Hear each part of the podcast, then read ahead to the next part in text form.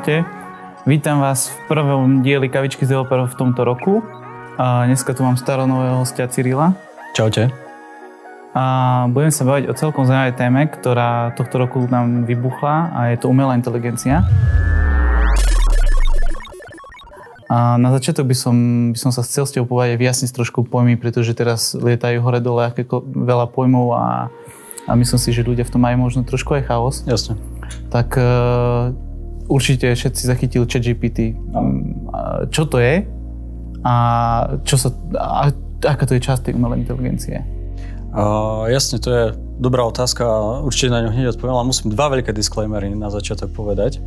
Uh, prvý je ten, že uh, nie som uh, expert na strojové učenie, uh, som skôr ako entuziasta alebo sa o to veľmi zaujímam. Napriek tomu, že som uh, trénoval si nejaké modely z Deep Learning 4J a na uh, vlastný perceptron som si naprogramoval, ale zaujímam sa o to z pohľadu ako tulovania alebo ako nástrojov. Čiže sú určite lepšie ľudia na strojové učenie ako ja.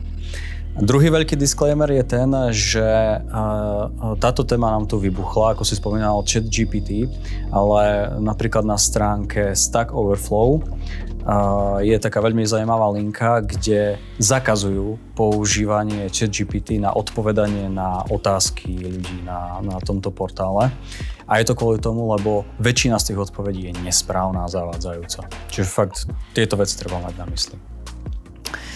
Čiže chat GPT je to veľký jazykový model, ktorý vlastne túto formu technológie spopularizoval v podstate Google, myslím, že v roku 2017 alebo 2018.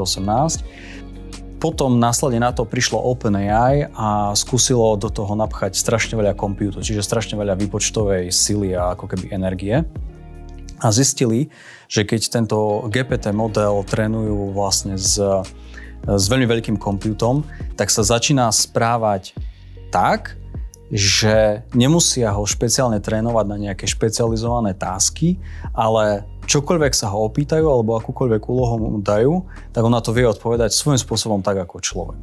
Neviem, či som ti dostatočne takto na úvod odpovedal. OK, a čiže aj celý, celý tento diel bude viac fokusovaný na ten development, na ten workflow toho developera, no. čiže je to, je to, je to zrejme. Ale uh, v podstate, keď si, keď si pozrieš uh, svoj uh, život pred tým, ako si spoznal tu AI a teraz, čo je, čo je tá najväčšia zmena? Uh, áno, áno, čiže uh, tak ako sme sa bali, alebo ako som spomínal, že vlastne uh, je to zaujímavé z pohľadu pre mňa ako z pohľadu nástroja, ktorý vieme použiť a ako, vlastne ako nám to vstupuje do života ako developerov ako nový workflow, hej, ktorý vieme použiť. Sú nejaké štatistiky, lebo môj osobný pocit je taký, že zhruba o 20 až 40 to urýchlilo moju robotu, ale uh, GitHub uh, pár dní dozadu vydal štatistiku, kde si zobrali 95 uh, developerov a dali im za úlohu naprogramovať uh, HTTP server v JavaScripte zistili, rozdelili týchto developerov na dve skupiny. Jedni teda mali používať, mohli používať konkrétne GitHub Copilot, ktorý je tiež postavený na GPT technológii a druhý teda nemohli používať tohto Copilota. Tak čas, ktorý ušetrili alebo dokázali rýchlejšie naprogramovať tento HTTP server o 55%. To sú normálne oficiálne dáta, štatistika. A ja musím povedať, že keď pracujem s nejakými štandardnejšími témami alebo dobre zdokumentovanými témami, o ktorých je veľa informácií na webe, tak to si možno, že potom aj ukážeme. Ani nemusím prakticky programovať, keď dávam treba dobré názvy klás a metód, uh, copilot uh, to robí za mňa. Doslova programuje za mňa. Hej. Uh, čiže to je vlastne jedna taká jeden z takých workflow, ktoré vstupujú do života developera. A potom ďalšia vec je tá, keď sa bavíme teda konkrétne od chat GPT, od OpenAI, tak ja to vnímam ako dokonalý alebo ultimátny um, integračný nástroj alebo dokonalý, dokonalý interfejs. Hej? To znamená, že uh, poviem príklad, to tiež môžem potom prípadne ukázať, lebo mám to odprogramované.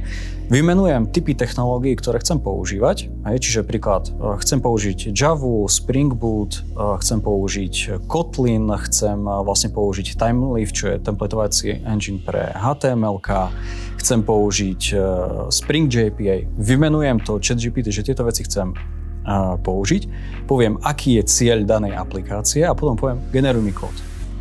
A on to začne generovať. Samozrejme, nedá sa to brať od slova do slova, človek to musí upravovať podľa seba, ako potrebuje, ale dobrých 70% roboty je urobené za ňo. Hej? A dokáže ho e, doslova ako, keď sa hovorí o pair programmingu alebo programovaní v páre, tak je to doslova ako keby kamarát na telefóne, ktorý mi rozpráva o tom, čo mám v akej chvíli urobiť.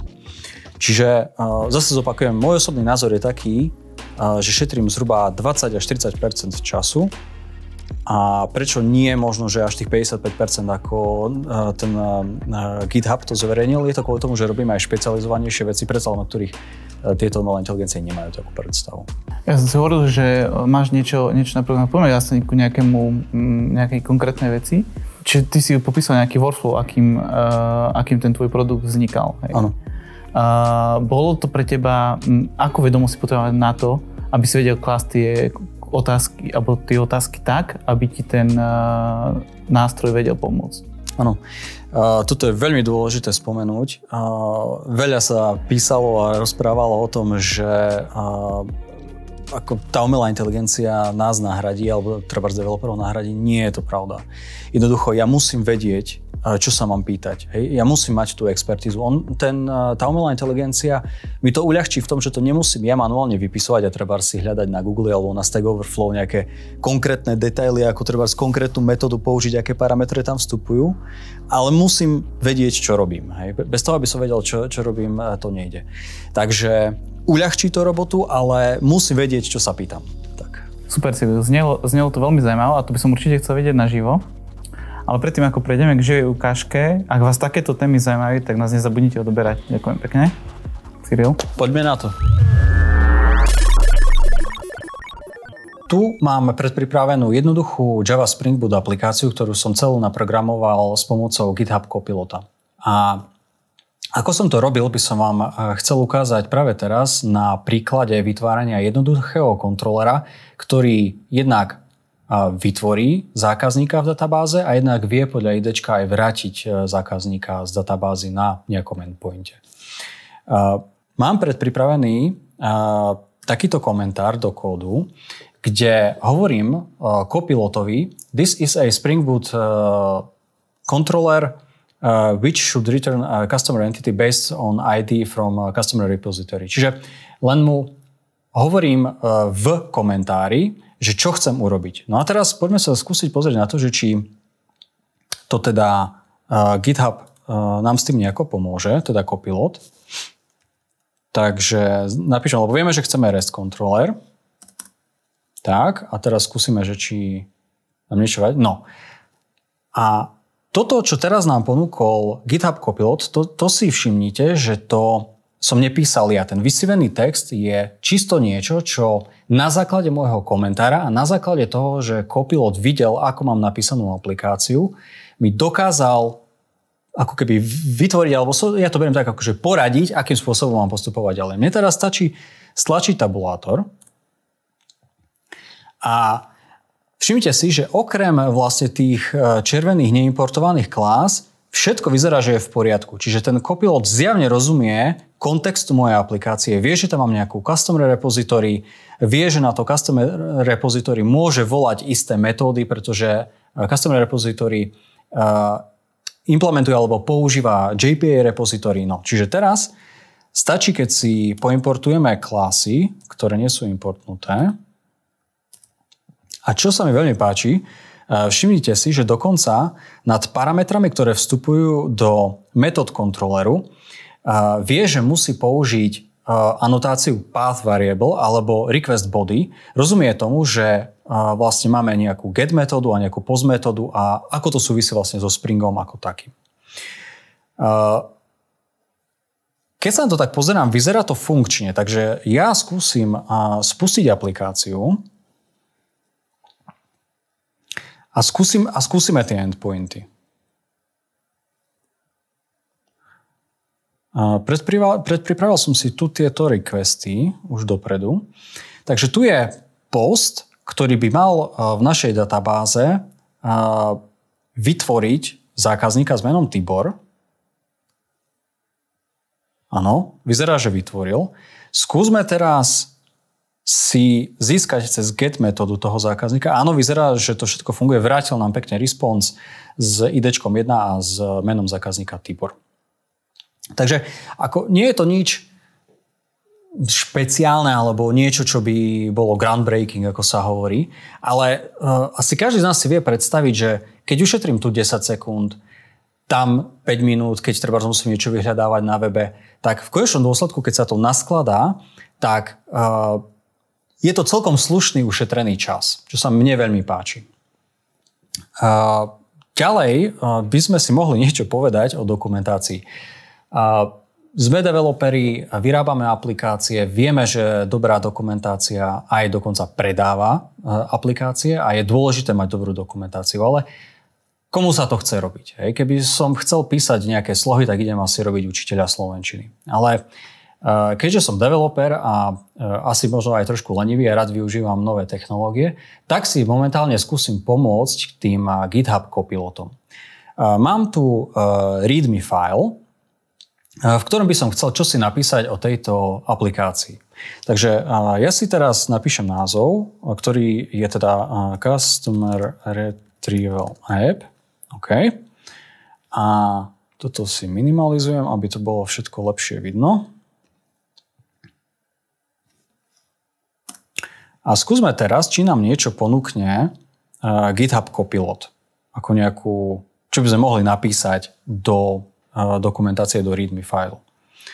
Tuto vpravo má Copilot takú ikonku, kde niekedy sa dá napí- niekedy sa dá vybrať z viacerých možností, čo ten Copilot ponúka. To si všimnite, že kopu, kopu, kopu máme nejakých odporúčaní, čo Copilot si myslí, že by sme tu mohli napísať do readme file. Takže skúsme si akceptovať hneď niečo prvé. Customer Loyalty Program. OK, tak toto konkrétne nechcem. Tak skúsme si niečo tak. Skúsme vám pomôcť. This app is designed for for the customer to retrieve uh, the order details and the status of the order. Čo by teoreticky akože mohlo fungovať, lebo keď píšem aplikáciu pre zákazníkov, tak uh, by to aj zhruba mohlo byť o tomto. Skúsme si napísať teda usage ako používať túto aplikáciu. Poďme sa pozrieť, čo nám odporúči GitHub Copilot.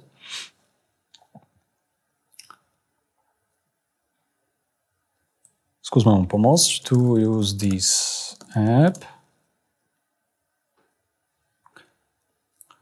To je celkom zaujímavé. To use this app, uh, you need uh, to have a server running. The server can be found in the following link.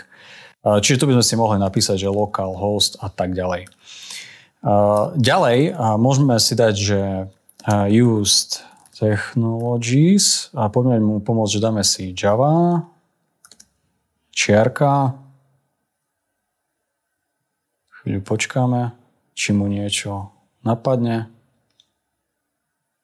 Poďme sa pozrieť na A. Sice nám dal odporúčanie, ale úplne mimo, takže to si nevši- nevšímame. A poďme si pozrieť napríklad uh, limitations.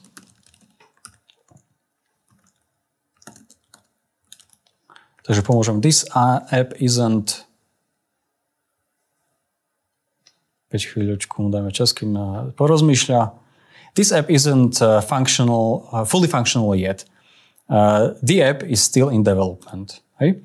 Takže niekedy, ako ste videli, to ide úplne mimo, ale keby som teraz písal tento readme a ho postupne rozpisoval, GitHub Copilot by získal stále viac a viac kontextu, čo chcem napísať a potom zverejním aj nejaké repozitáre, kde som tiež písal vlastne readme s pomocou GitHub Copilota a ku koncu už som pomaly ani nemusel ja písať, už vedel, čo zhruba bude nasledovať. Stačilo vedieť, že aké technológie používa a že to je readme file. Takže to je tak v skratke o kopilotovi všetko. Tak vítaj naspäť pri kavičke. Ďakujem pekne. Uh, bola to pekná ukážka. Myslím si, že to, vie, e, že to bolo celkom názor na to, že na čo teraz uh, tieto nástroje slúžia. My, myslíš si, že komu konkrétne najviac pomáhajú? No, uh, ak by sa bavili, treba na to dávať veľký pozor. Ja si myslím, že pomáhajú všetkým. Juniorom pomáhajú sa učiť. Napríklad ja som sa aj do Scotland vďaka tomu kopilotu naučil. A, ale stále ten junior sa musí spoliehať na toho seniora. No a uh, skúsenejším uh, programátorom to pomáha rýchlejšie písať kód. Vytlačia to aj nejaké štandardné e, procesy pri software nejakého code review alebo iné? Určite nie. Práve obzvlášť, keď teda firmy začnú, alebo ľudia začnú používať týchto AI pomocníkov, o to viac treba dávať dôraz na tieto procesy, pretože tie AI samozrejme môžu vpašovať chybný kód, nie je to sranda, takže samozrejme uh, code review alebo vôbec DevOps s testami, so všetkým musí musí fungovať. Ešte viac než predtým by som povedal. Ty vlastne pracuješ uh, v Deutsche Telekom, ktorá pracuje s, táto firma pracuje s dosť citlivými datami zákazníka. Ako, ako toto tu na, sa dá integrovať aj v takýchto korporátnych prostrediach a nielen na nejakých startupových projektoch? Veľmi ťažká otázka. Samotný GitHub poskytuje takú možnosť, že nebude skenovať repozitáre, ale neviem.